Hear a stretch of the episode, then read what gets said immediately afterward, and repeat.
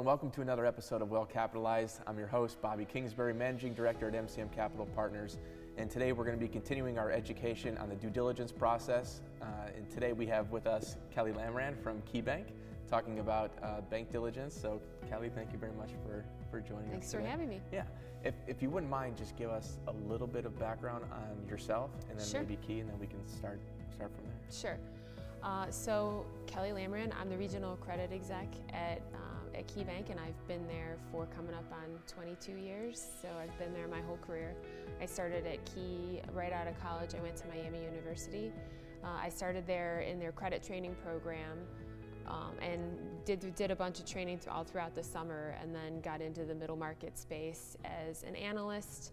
I took a sidestep into the corporate bank for a couple of years. I hated that job, and then I came back to the middle market um, as an associate for a couple of years, and then uh, got my credit authority about seventeen years ago, and so I was a junior credit officer, and I've just expanded my credit role uh, throughout the years from the Cleveland market, the Cleveland and Akron and Columbus, and now I have a team of folks that help me manage middle market credit for the Great Lakes, which for Key is all of Ohio, Indiana, and Michigan. So it's a lot of windshield time for me, but, but that, that's such a life. It's cold good. Weather states. Yes, yes, you know, but.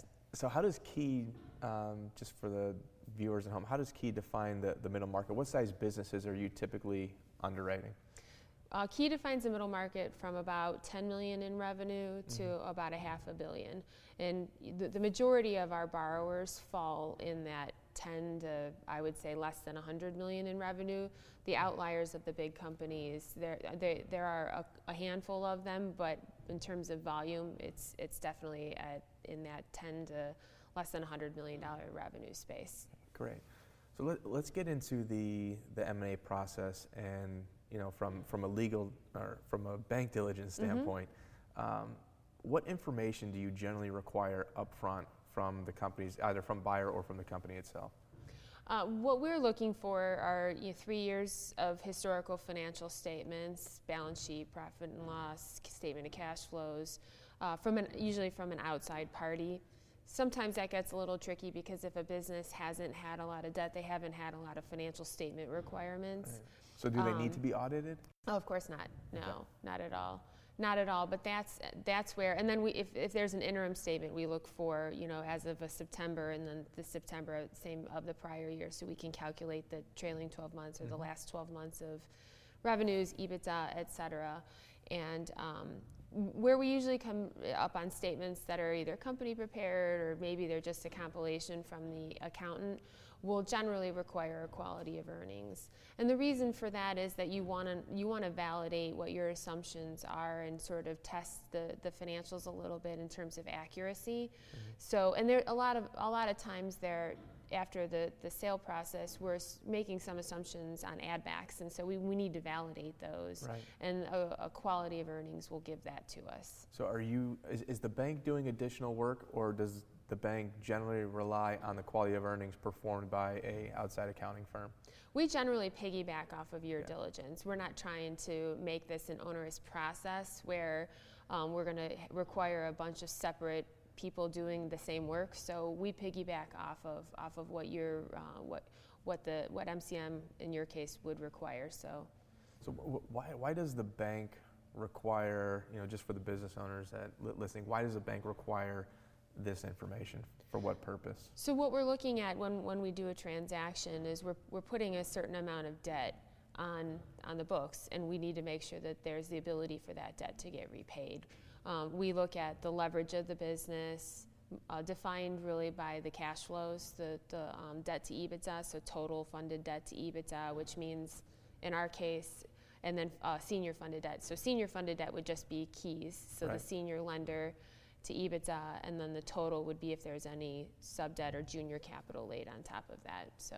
Got it. As negotiations might might be going on, entrepreneurs may hear some uh, terms that they may not be familiar with, like cashflow recapture or revolver availability. Can you describe or define some of those for them, just to, you know, a, a, the, the most common terms that they might not be familiar sure. with?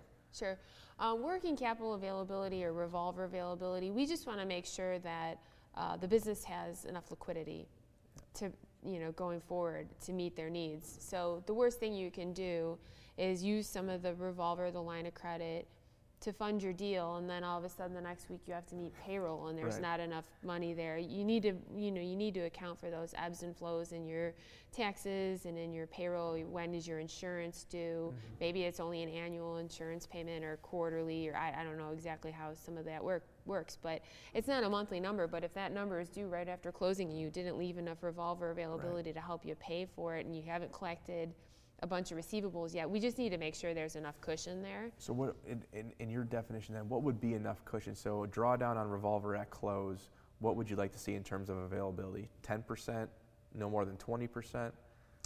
Um, I would say it's about, it, it depends on the size and in the nature of the business. You know, it, it's less if they're, is an, an inventory component. If it's just a service business, that's not, that's receivables based. Yeah. So that, you know, if there's no inventory, it, it consumes less cash.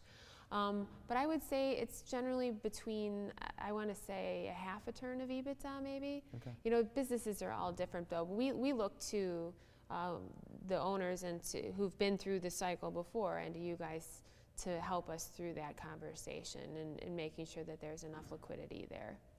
And what about cash flow recapture? So cash flow recapture essentially means, um, so if you, we underwrite to a base case and we make sure there's room in the covenant. However, if you outperform, we we take a percentage of that to pay down the term loan. And the reason for that is that um, we've done a deal based on the enterprise value, and there's not a, usually there's not an, a, a lot of collateral there mm-hmm. as a secondary source of repayment to repay the debt. So an airball, yeah. another term that you may hear, collateral shortfall, if you will. Um, and that, so that the reason uh, we want a recapture is that if a downturn then does come, the leverage is brought down a little, bo- a little bit in the years that the performance has been really good. And amortizations on term loans have stretched. Um, market, you know, will go up to ten years on an amort- on amortization.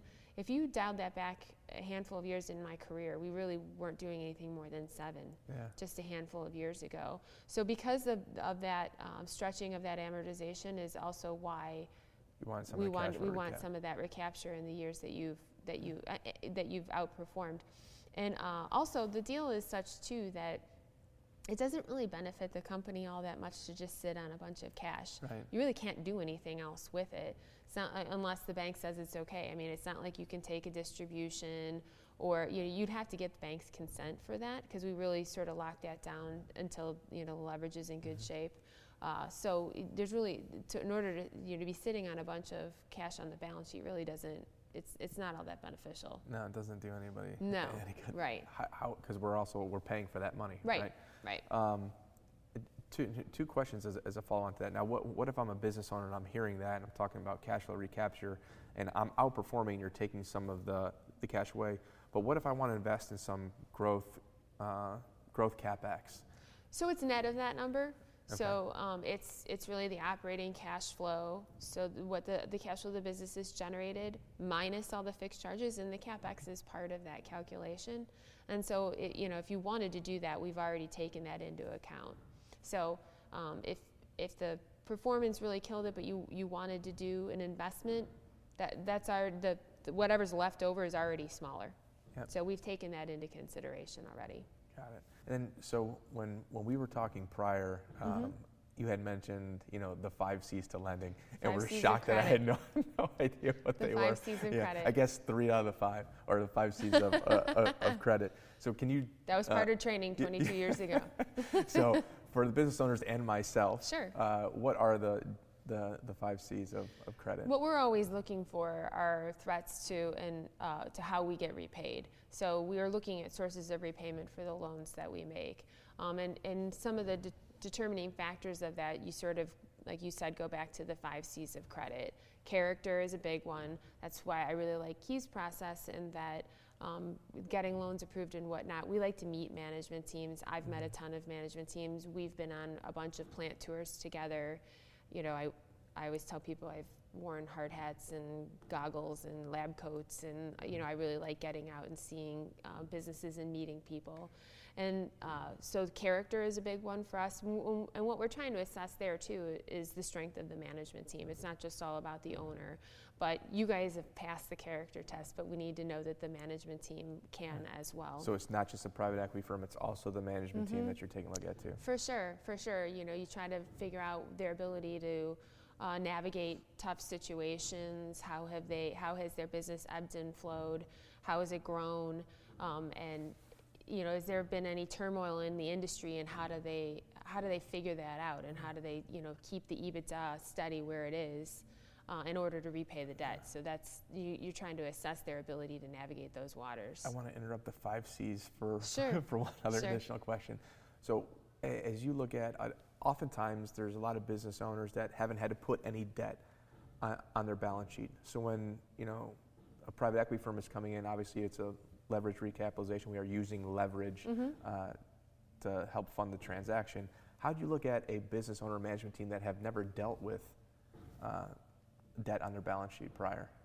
Um, well, you, I mean, that's a, that's really not that big of a deal. You sort of want to make sure that um, through the diligence process, they know what covenants are, if there's any additional reporting that, and, and what's important to the bank.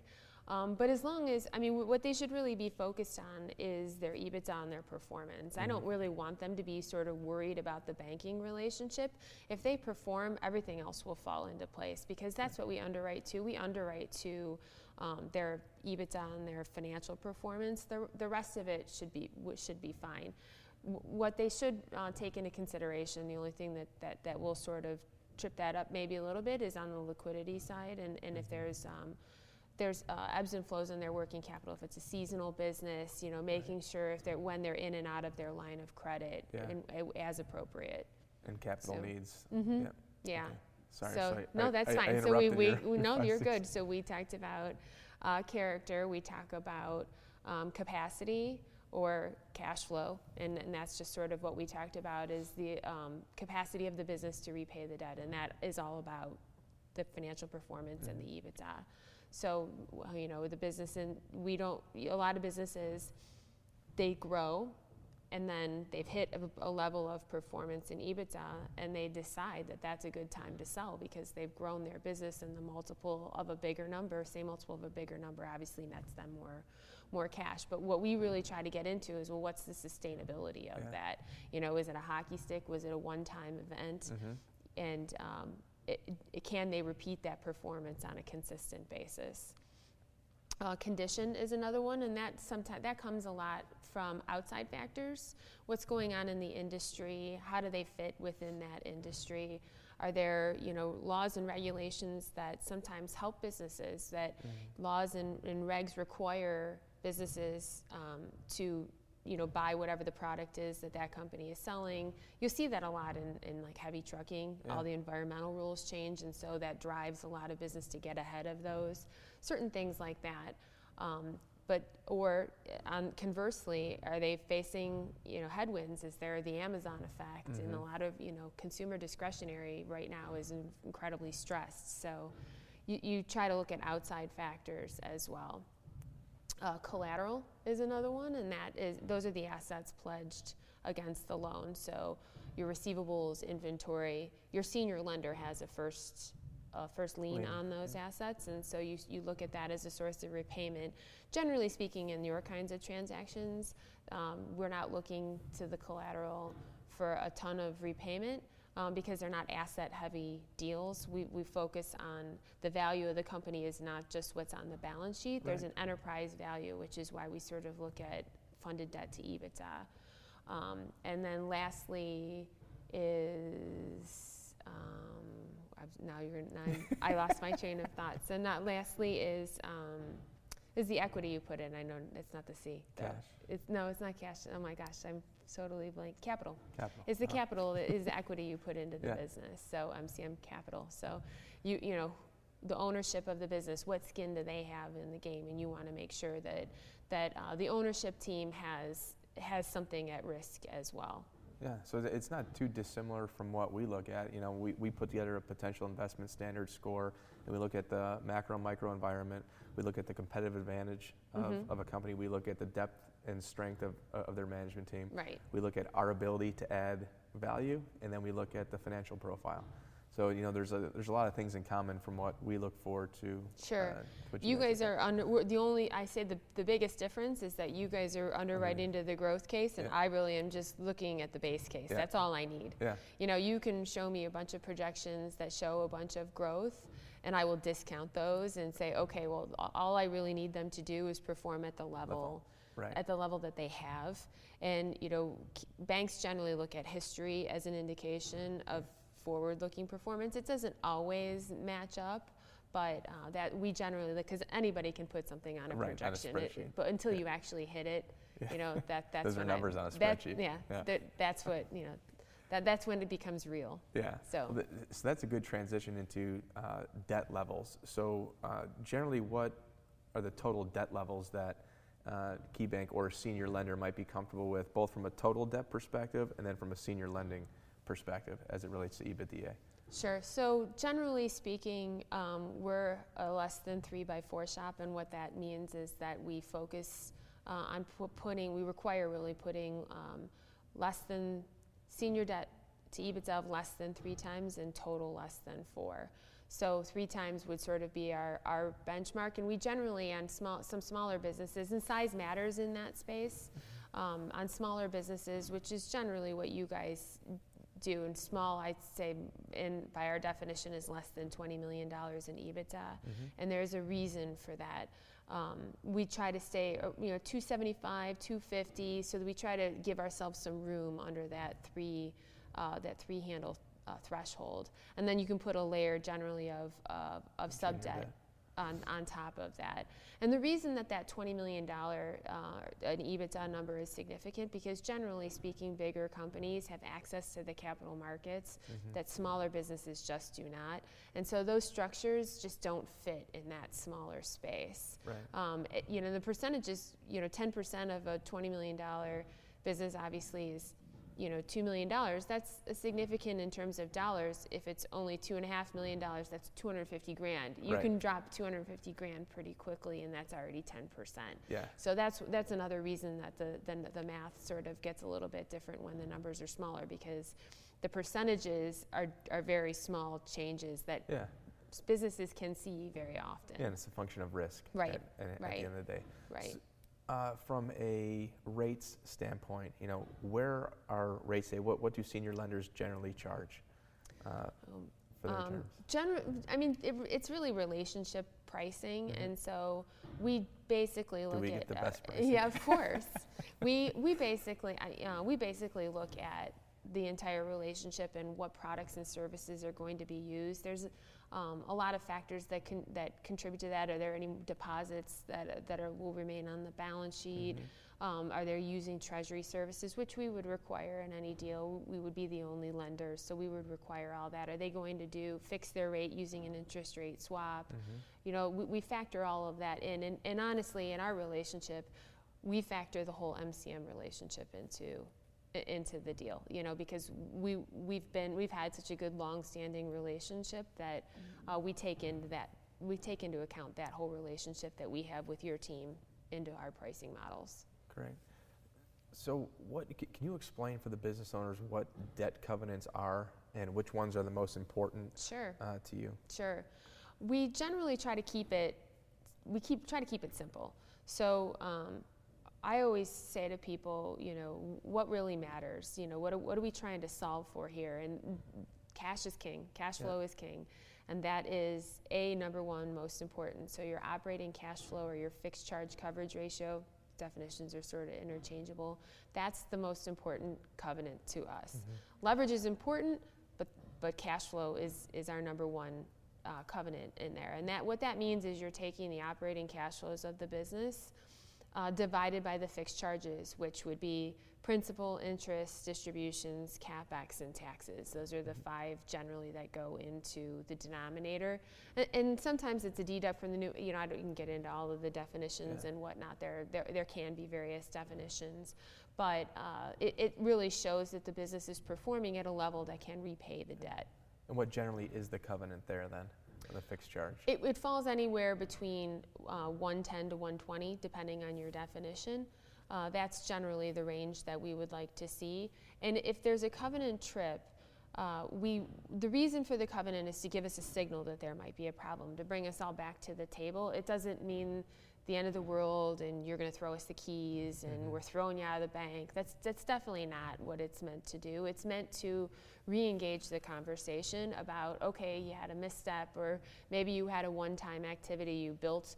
You had a, a huge piece of machinery that you wanted to pay out of cash flow because you didn't really need to borrow any money. On the line.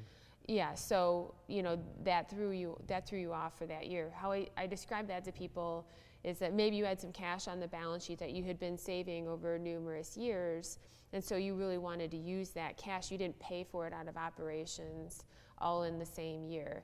I, I sort of look at that like when you go to buy a home. You didn't you didn't earn your down payment all in one year. Right. You know, so you maybe you saved some money, or you know, maybe you you you funded that capital expenditure through another loan. So you know, you would borrow to do that, and then you'd yeah. add to your principal payments for that. That's but, a great example. Yeah, and we also view uh, we view growth CapEx very differently than maintenance CapEx. Mm-hmm. But w- what we're trying to look at is that uh, the maintenance CapEx in the in the fixed charge is w- what do you need to spend year in and year out in order for to produce the same EBITDA that you did. You know, you're clearly if it's growth, maybe you grow, grew like I heard um, prior. You were grew into a new building. Yeah. Well, you're not going to buy a new building every year. That's right. Definitely a growth move that you have to do every so often. But generally speaking, you that's not an every year activity. Okay. So, but but anyhow, the going back to fixed charge coverage, that just shows the ability to repay. And in the banking world, that's a, that's big in the in the our risk rating system, mm-hmm. which um, it just shows the performance of a loan, and that the better the risk rating is for us.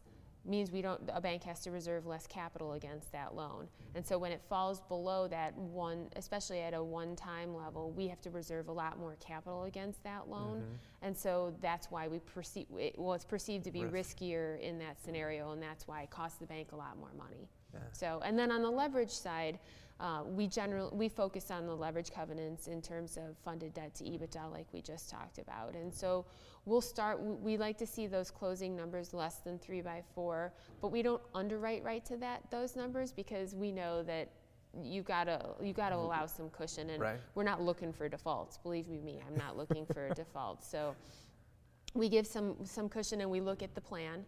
And then we sort of we set benchmarks to try to see that leverage come down over the years. So when when you're looking at a an operating plan, you know, during the the, the diligence side, how how much are you discounting? Twenty percent. Twenty percent. Basic. Like, that's that's yeah. basic. Um, depends on how lofty the plan is, but right. um, as a, as a goal, I'll take the plan that you give us. The owners or M C M, whomever has provided, and we'll, we'll try to give you at least a twenty percent to the covenant. Got it. Yeah. Well, Kelly, thank you so much yeah, for taking the for time. I really me. enjoyed it. Yeah. I think the business owners will get a lot yeah. out of this, so thank you so yeah, much. Yeah, no, thank you. I yeah. appreciate it. Thank you for taking the time to watch another episode of Well Capitalized. Please subscribe to our channel below, and if you have any additional questions, please leave them in the comments section. Thank you.